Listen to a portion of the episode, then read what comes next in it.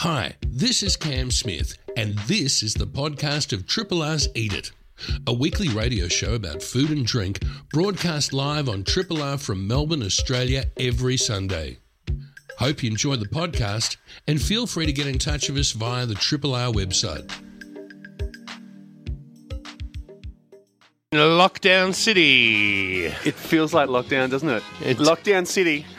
Lockdown City. That's where we are. Lockdown City. Feels Yeah. like a Tina Turner song. Does a little bit. Except Ike says that he wrote it. And don't, don't argue with, with Ike Turner. He was a bad man. But we're nice people here at uh, 3 Triple RFM. We are your station in isolation. We're here in beautiful downtown East Brunswick. Yes. We ran the gauntlet. We did. It does feel like that, doesn't it? There's significantly less traffic on the roads, Uh-huh. There which is. is. good, I guess. I did not get uh, pulled over by the cops. You said you did earlier this week. You had to papers, please. I did, and uh, very good afternoon to everyone. Uh, my name is Cam Smith. Across from me, I have Uh, I'm Matt Stedman. Hello, everyone. Welcome to the afternoon. sipping on his latte. Yes, that you made for me, and we had we've had one of the great croissants of all time. We feels. did. oh my God! What a croissant it was.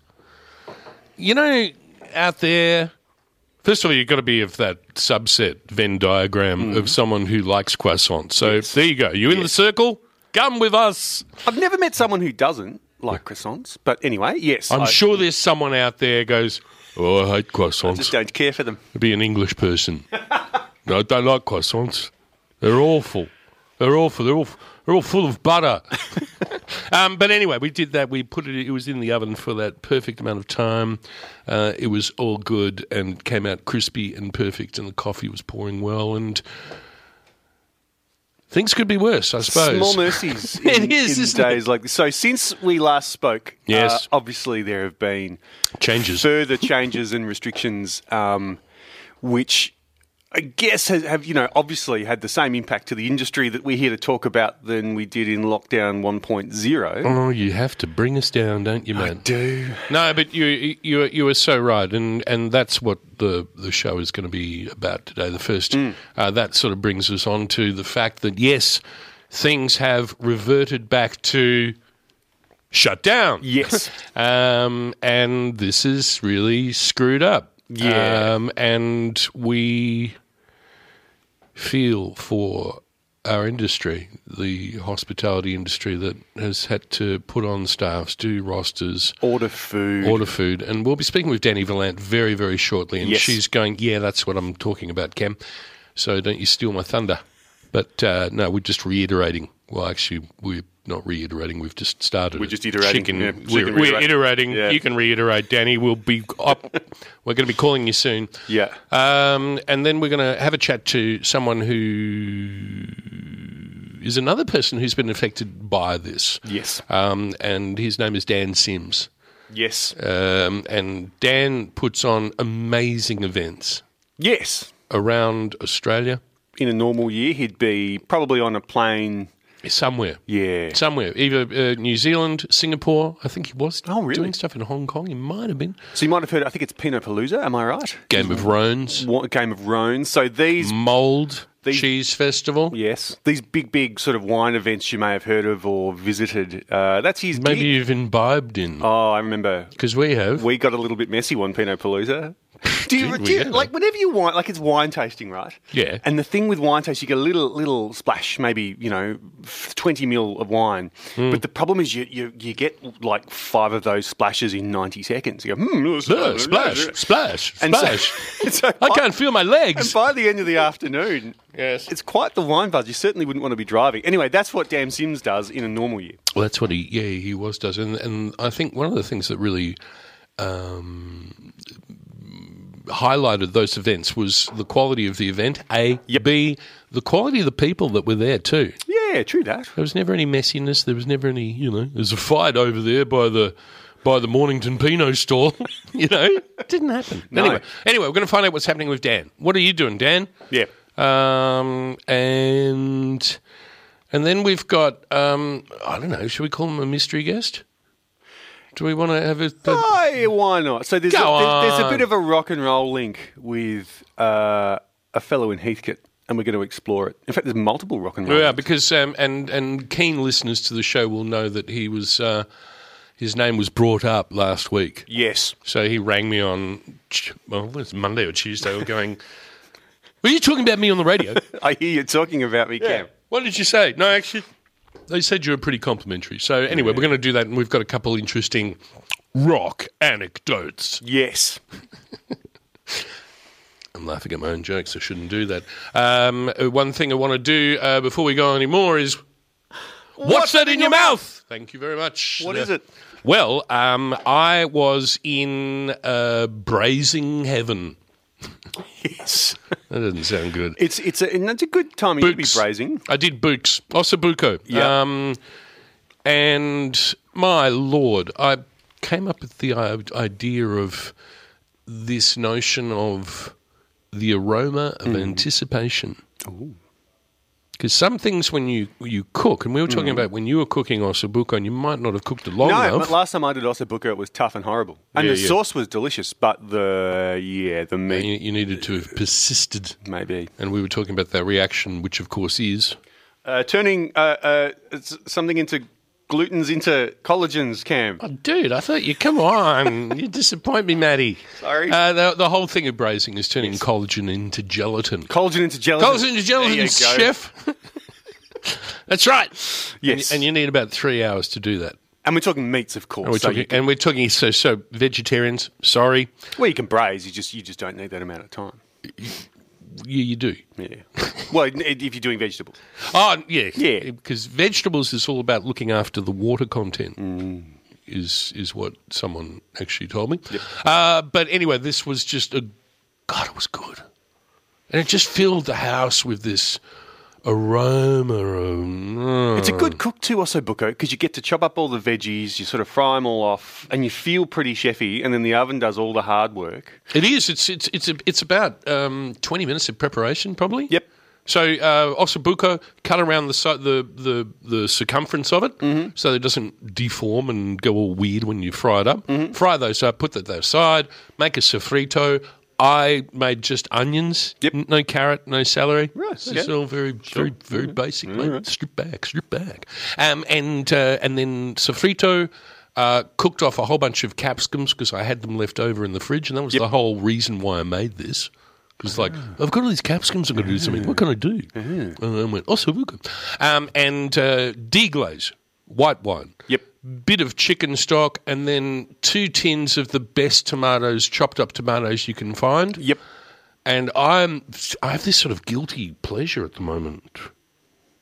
Mm-hmm. Mutti tomatoes. Oh, I'm buying them too. Jesus, but they're not from Australia, and I feel kind of terrible every time I buy them. I go, yeah, they're not Australian, but they're really good. I think, you can, I think you can even get them from the supermarket. Oh, you can. That's So- where I've been buying them. They're- Yeah. and it's the I've been. This was baby Romas, and they were so sweet and oh my god. And the god. colour is amazing too. Oh my god! Anyway, so uh, then you cover all that. It's just, and then you braise it, and you just sit back. And I was sort of, um, I had the, uh, I was lucky enough to be given a beautiful Dutch oven, Oh, yes. blue Dutch oven, Yep. Mm-hmm. enameled thing.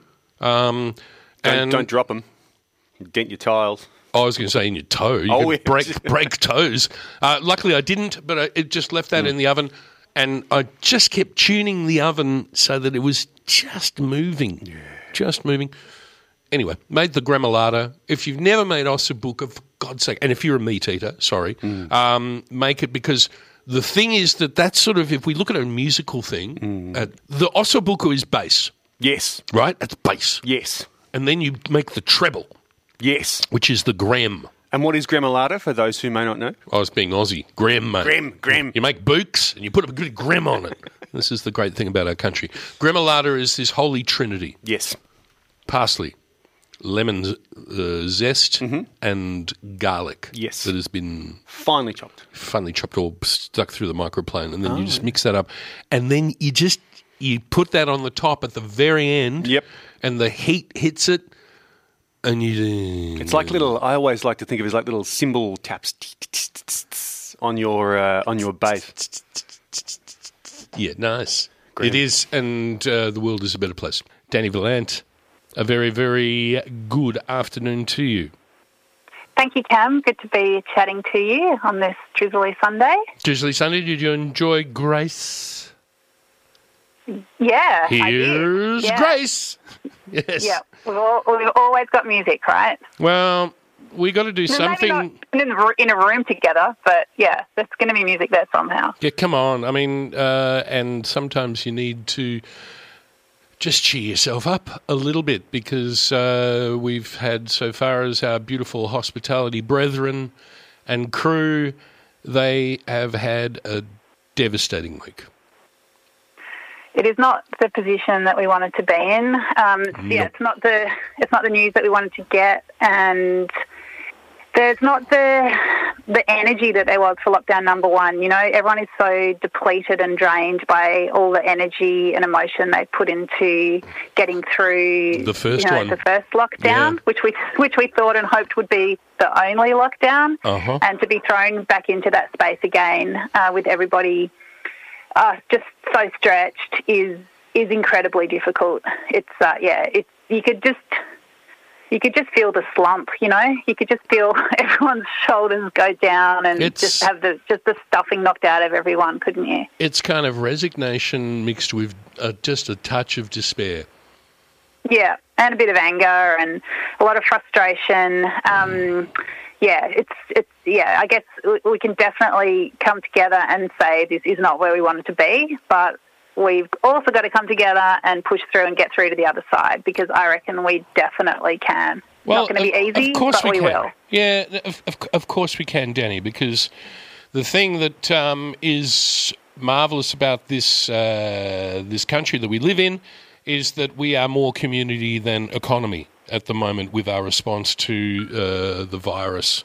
Uh, that is affecting the world, and we see some other places that have been relying more on the economy than the community reaping what they sow. And I talk about what used to be the most powerful nation in the world. Yeah, it's um.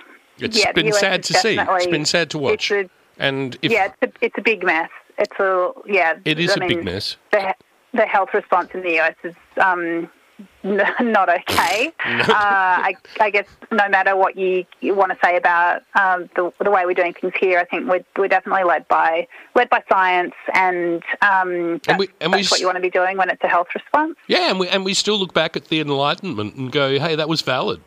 Which I think is kind of um, shouldn't be laughing at that because um, yeah, the Enlightenment, man, you know, science, scientific reason, and all that. Anyway, we're doing that, but. Uh, what have you been hearing? I know that you've been. Uh, you were telling me when we spoke uh, earlier in the week that because you work with Ben Shewry on a project of keeping visa holders and hospo workers fed on Thursday, that you said that there had been a, a change which was you wanted to relay to me.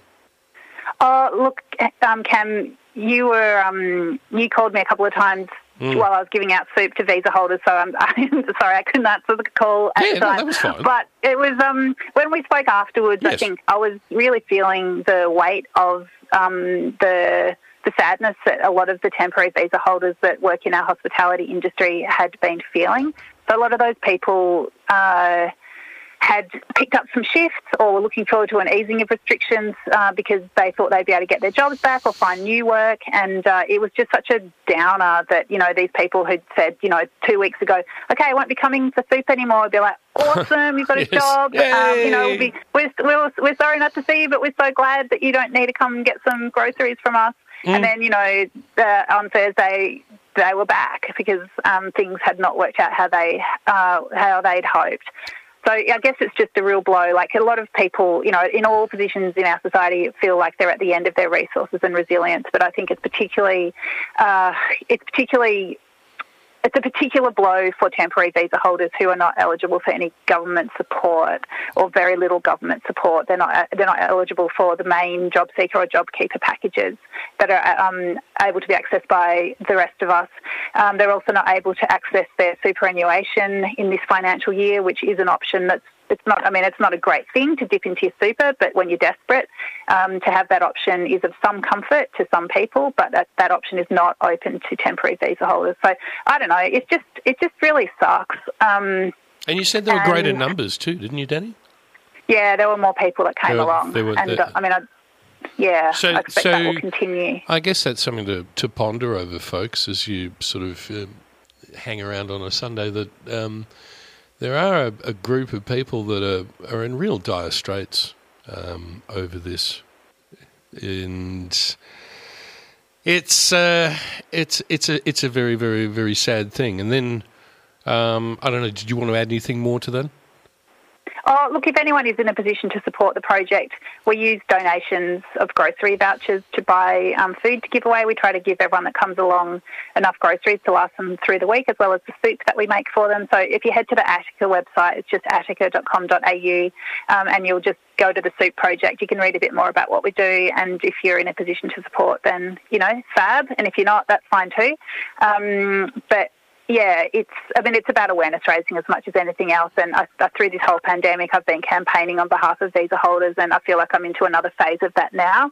Just been, I guess, regrouping um, my personal, mustering my personal energy uh, to Yes. just like go at it again. Uh, Yeah. So yeah. Uh, uh, I don't know. I just feel like we're all here, and I think you know, if anything, uh, you know, the hard lockdown of the public housing towers. I think what that did do for a lot of us was just um, threw into the spotlight the link between poverty and virus transmission. And I think anyone who is in straitened economic circumstances is, is in a worse position to socially distance, uh, to stay home if they're feeling unwell, to seek medical treatment if they need it. You know, all those things. So. Um, it's uh, to put people in a position where they are, they are less able to to distance, to seek help, and to stay home if they're unwell isn't smart for any of us. No. So for me, I mean, there are there are good reasons just from a simple like you know social justice and compassion point of view to help everybody who happens to be here at the moment, but also from a point of view of the health of the whole community. It just makes it makes sense to help the people that are here, and that includes temporary visa holders. So uh, yeah, to me, I just I found it baffling the whole time that Australia couldn't do better to look after everybody who's within our borders. Um, these are people that have been paying taxes. Many of them have been here for for years. Uh, they're also, I mean, we also need them to rebuild the industry. So there is a perception Yeah. among some people that you know we don't should have. Sorry, we should have a vested interest in hanging on to these people for God's sake. Yeah, as the industry It's- rebuilds, we need them. Even if there are fewer restaurants, it doesn't mean that there are Australians to fill those positions. There was a, I was, I was chatting to um, uh, Attila, who owns Pazar Food Collective in Sydney, and he, uh, he, he, they're in a different position to us, right? So he's advertising for workers. He had 200 people apply for a job. 200 international workers applied for a job. How many Australians applied for the job? Zero. So we need these people. Yeah, yeah, yeah. My God, that's uh, that that is amazing. Now, um, you have also been doing. How's your podcast going? What's, podcast is yeah. Look, it's it's um it's doing really well. I mean, gee, Cam, isn't it fun to chat to people over the audio audio mediums? yes, Um, virtually. so- Say hi virtually. We, I mean, we haven't had a guest in this place for I don't know how many months now. Yes, so yes, I agree. Fu furious agreement with you. Yeah, it's a privilege to you know getting people earbuds. Yes. Um, so my podcast is called Dirty Linen, and it uh, the idea is that. Uh, we tackle the issues that the hospitality industry finds hard to talk about, and I stick to one topic for a week, uh, chat to different people who've got different perspectives on an issue. So last week was lockdown number two, and um, the week coming up is going to be mental health in the hospitality industry. I think Oh, that's can- always topical, but even now especially. Who are you talking to? Uh, so tomorrow's episode is um, Bianca Welsh. She's a restaurateur in Oh, you were telling me about her. She sounds insane. We've got 30 seconds. Matt's starting to look across. How did she work out that she wanted to do a degree in psychology? Yeah, so she had a worker, a gun waiter who, you know, was slipping a little bit. She had a mental health condition. Bianca wasn't satisfied with the way she was able to deal with it, so she went off to study psychology. Um, so she's got a really unique perspective. Um, so yeah, look, hopefully people will get a lot out of it. Um, I just think people are. It's hospitality is always always a tricky space for some people. Or you know, it's just you know, mental health is is an issue that we need to be talking more about. So hopefully we'll just be um, airing some issues, helping some folk along the way. Well, we have had to for years and years. Let's face it, this just actually focuses it even more. Uh, one last question before we do let you go, Dani is uh, what's on your stove? What are you cooking? Oh, you know what I'm. You know what I'm going to do? So I got takeaway from Left-Handed Chef um, on Friday night. We had the Shabbos dinner, and there's I've got some leftover tahini brioche. And um, Ehud Malka, the chef, messaged me earlier to say it makes a killer French toast. So I'm going to go and make this tahini brioche into French toast. Oh. And I reckon you'll you'll hear it sizzling all the way over there in Brunswick. It's going to be so good. Oh my God! Speaking of tahini, I've made a big um, discovery. One of uh, Ottolenghi's recipes to make parsley sauce.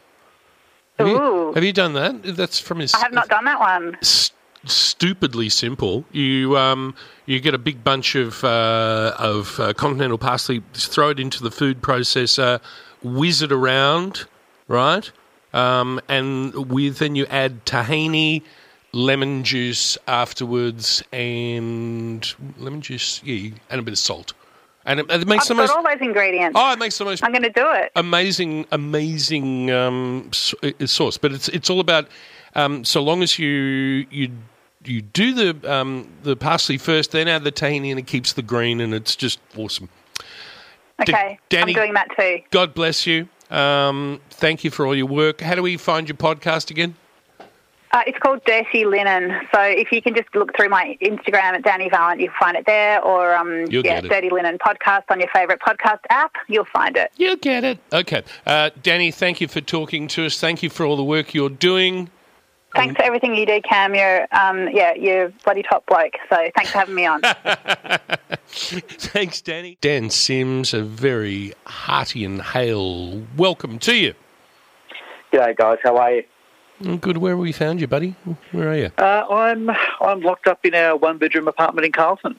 No, really? Because you you were out and about beforehand. Oh, yeah, was out and about. You- Um, you, it managed to get to Gippy. Yeah, got to Gippsland, and that was uh, just before uh, this second round of uh, of lockdown. But uh, yeah, I got back into town yesterday, and um, yeah, it's like come and face uh, face the music, so to speak, face, Yes. face the uh, face the work. Uh, you know, the the madness that we're going into lockdown number two. It's it is crazy. We um we painted a little bit of a picture about uh, what you do uh, at the top of the show, but maybe for an explanation for our lovely listeners, tell us a little bit about yourself and uh, these incredible events you put on. Yeah, well, I suppose the short version is um, look, I'm sommelier hospitality by trade, and uh, the and fast forward to today that effectively look, we uh, we specialise in mass gatherings. Yeah, uh, awesome, With, all, with, with our events, it's a great time to be in the mass gathering business. Yeah. Um, but look, they've always been about uh, wine. Obviously, Pinot Palooza is our biggest one. Yes. Um, our next biggest one is Mould uh, a Cheese Festival, and obviously those are on pause at the moment, um, which is uh, which is you know sad all round because they're they're wonderful, fun fun time events and all about getting producers in front of people. Uh, and obviously, the start of COVID, we were we were quite literally like three or four days away from our first major event of the year in Brisbane. And uh, that now, I think uh, with this second round of lockdown, it's uh, look if we run an Exactly. event this year, I'm with you. I- mean, here It was I. be, uh, be I mo- I was all ready to give you a hand with mould, and uh, I know. uh, you know, we were, we were ready to do that. And then the, the rug got taken out from under us. Um, Dan, I think over the years you've done awesome events, beautifully curated. But the, Matt and I were talking about the the crowd that you get has always been really, really awesome, isn't that right, Matty? Yeah. So you came in. Yeah, it's a You very can- succinct point you just made. you, you can add to that if you want, Matty. I, I, that was actually to uh, see if you wanted to join in. Sorry. How do you? look, I think the, pe- oh, look, the people who we get is is very much around. Look, it's predominantly under the age of thirty five, and I think when you look at something like wine, which has historically been quite traditional, um, generally people think have this perception that wine is for, for older people, but that's actually just wrong. Um, and I think never before have people been more interested in everything that they imbibe, uh, and especially wine. And I think people just want to learn about it the same way they consume it, and that's socially. You know, we wine's a social drink. We we go out to restaurants, to, to venues and bars to socialise, And now it's like obviously that's the, the challenging thing now. Is crying in the corner.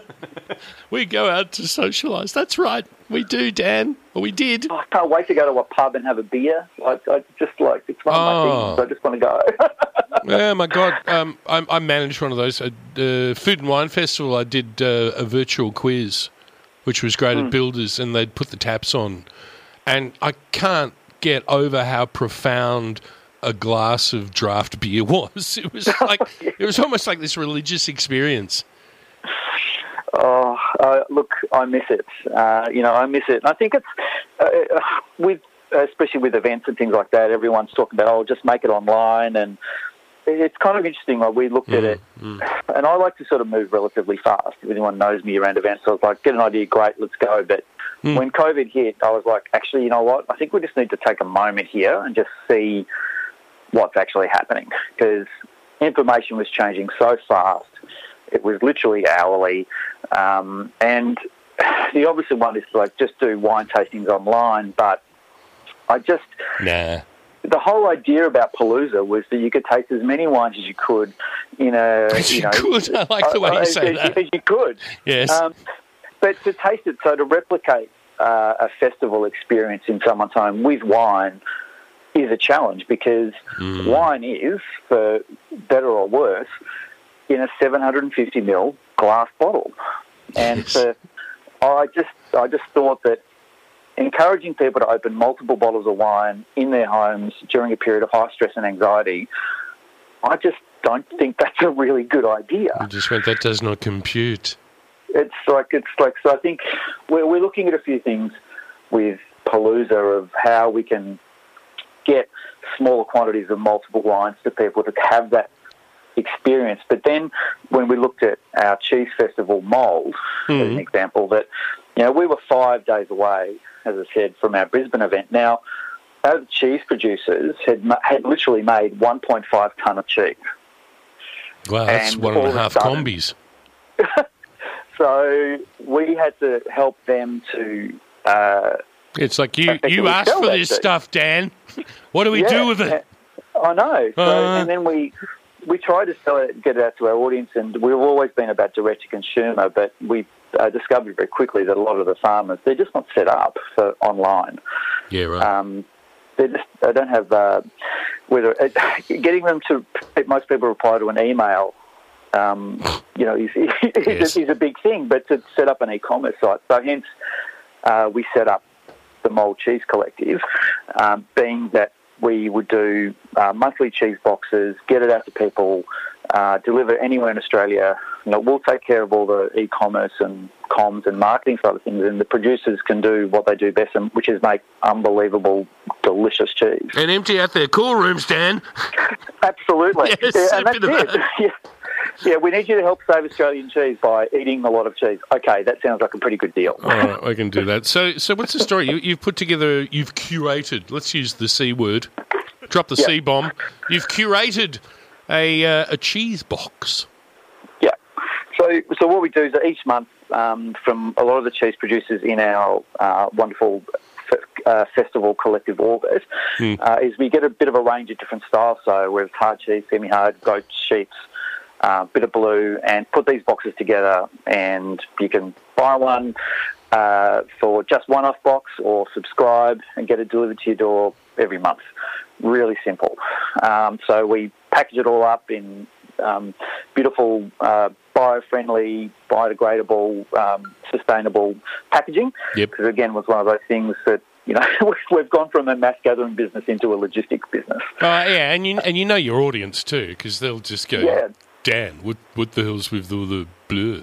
You know. Yeah, oh, exactly. And that's Yep. the thing is like moving cheese around. You, you, you want it to be safe, but you also need it to. And we knew from the start we had to. I think that goes back to when we're talking about pivoting and moving, is that we had to do something that was on brand and at the core beliefs of what the festival was all about, um, and not just pivot so fast that we were spinning. And I think you know, a lot of businesses have, have found that challenge of what do we do? And if you move too fast, you just, as I said, if you pivot too fast, you just spin. So I was like, And you fall over. What is, you fall over. Yeah. And You get dizzy. it's hard. So exactly. So it's like, well, what do we, what do we believe in? Uh, we believe in fantastic artisan Australian cheese. Uh, we believe in getting it to people and connecting people to producers. Uh, we believe in sustainability and all of all of that because it's vital.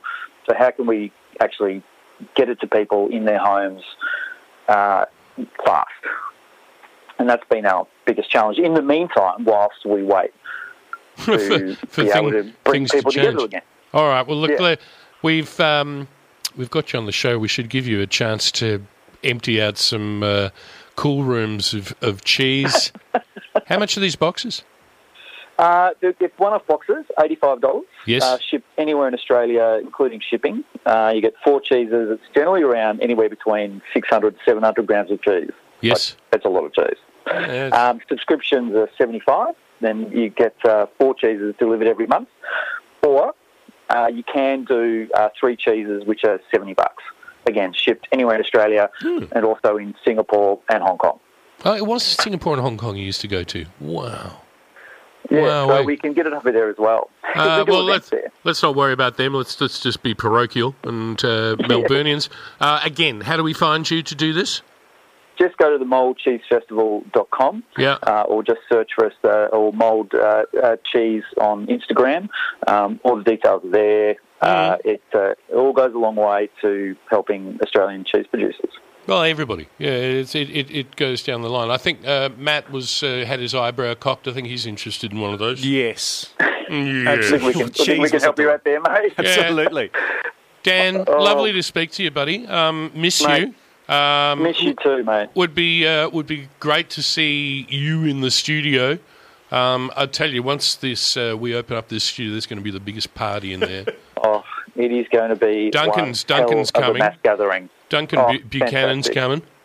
well, every, everyone's invited. Everyone's invited, and uh, and we've got a special guest coming up um, who you probably heard, haven't heard from for a while either. So stay tuned for that. Dan, love your work, buddy, um, Love your work, guys. and yeah, stay strong as you are. And uh, as I say, we'll all get through this together. I hope that doesn't sound too cliched, and I don't get in too much trouble from Matt for that. He's going to let that one slide. Thanks so much, guys. Thank you, Dan. And someone on the line goes, Hey, heard you talking about me?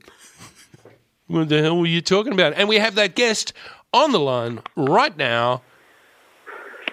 How you doing there, Foster the Imposter, aka Adam Foster? Well, actually, that's what you should be known as. Adam, hello. Hello, thank you for the introduction. It's a, it's a pleasure. For those that have never heard Adam's mellifluous tones on the air before, um, you're a big part of the well, the triumvirate, I suppose, of uh, who was there? It was Duncan, Barney, Barney Flanders, and your very very good self talking about wine. Uh, well, all all things about wine. That's true. Many started a long time ago. You brought the band together. I did, was yeah, very long time ago actually. and then, then you went and formed your own band with Plonk during um, holidays. Yeah, a bit of holiday session with that. That was good fun, and we haven't done that for a while. No, and then you um, became no, part of um, the landed gentry. Well, we like to think so. Yeah, well, go on. Why not? yeah, you moved out. You you went uh, you went woo woo, but uh, in this case, not rural city. enough. I know I've skipped the city and I've ended up in lockdown. I'm we're in well actually mind you it's not so sunny Tooborac today. Um, it's actually been raining all night now and drizzly and it's probably a high of eight degrees outside. Yeah. Um, but no, yeah, we got away a few years ago and about uh, back in uh, 88 acres, um, beautiful property up here in rolling granite hills of Tooborac. Um, so yes, that's where we're living now. So there's a lot of um, the soils are a bit granity.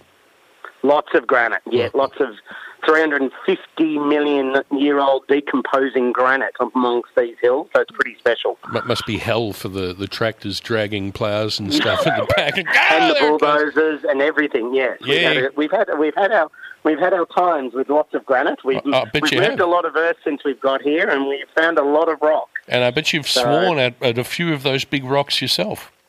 Yes, we have uh, we have sworn at a lot of them, and we've Yes. tried to move lots of them. So yes, Are are you growing? Um, are you growing um, wine on the property? well, we're growing some vines. which Yeah. hopefully we'll make some wine can. so, So when I when did you put the vines grow, in? Grow to grow wine, it would be good. But um, Mm, no, we we've got a little vineyard ass. in. yeah, I don't. You're still a bloody It's been too smart ass, aren't you? Um, yeah, we've got a little vineyard planted um, quite crazily at over 8,888 vines a hectare. So, you know, general vineyards and Heathcote are under 2,000 vines a hectare. So we've crammed them all in in a really small little amphitheatre at about 400 metres above sea level back in 2017. And we've already got a couple of crops out of them, which has been great. So um, fingers crossed and I suppose watch this space. Okay, and you also said with lockdown, uh, you were heading into town. You were seeing uh, Ian Ling down there at the, the Lincoln. You, exactly. You got him a keg of your what was it? Was it Pinot? You- What was Yeah, bit of Pinot Gris action. Yeah, Pinot Ian at Gris. the Lincoln. Um, he closed down in the last COVID, and I think he's decided to stay open. And he's got a, a few workers that can't obviously get the uh, job keeper. So he sort of thought, well, let's just stay open and do takeaway booze and sell sell wine off by the litre. So I think he's starting that in this coming week. I don't know if he's listening. Maybe I'll throw him under the bus, but I think he's starting it this week. Um, yeah, selling wine for basically kegs, um, giving it a good price and getting it out to the people that are, might need a drink. Well, fair enough, and we and we all will. Hey, um, Adam, I'm just going to quickly stop you and just say that we've got a slightly deteriorating phone line. Um, I just say, look, this is one of those things. Uh, I hope for the best, plan for the worst. If you could just move around a little bit, it might improve. That'd be bloody, bloody awesome. Uh, oh, you sound beautiful, man. I'm actually outside, so Are you? What are you wearing? Not much. That's I. I was actually Not dreading much. that. I said, to, I said to my wife, "If will I be the first person who doesn't have pants on on the radio?" Anyway. Oh, that's too um, much information. See, now you've, yeah, you've okay. creeped me out. jocks on, though. I've just I've I've creeped on. out Matt, and now you've creeped us all out. So you know that's uh, mate. What are you doing? Um, but um, so uh, Ian um, at Yes. the Lincoln, he's another good one. He's another one who's kept open to support staff who have no other option. So. God bless you, buddy. And um, exactly. Yeah. so- no, there's a lot of people doing it tough out there. Damn right. Crazy. Well, I don't know. Feels like a millennium. What is it? It's a long time anyway since March. So Oh, it's yeah. like we're living in dog years at, at the moment. Yeah, It just seems, yeah. Well, that's, that's actually yeah. It's uh, yeah, it, it's hard to believe that we've been doing this for so long. But uh, Yeah. so your label Yes. is Syrahmi? It's still Syrahmi. You make Yep. a, an amazing Shiraz, Thank you. which I haven't tried for quite a few couple of footy seasons now. Oh, we might have to rectify Oh, that. I know. Well, you know, we could do anyway. That's, uh, that's wink, not. wink, nudge, nudge. Yeah, no, we're about self interest. Um, but Yeah. the other thing I remember you did was um, a great value add where you made Shiraz salamis. Yes. You still Well, doing I that?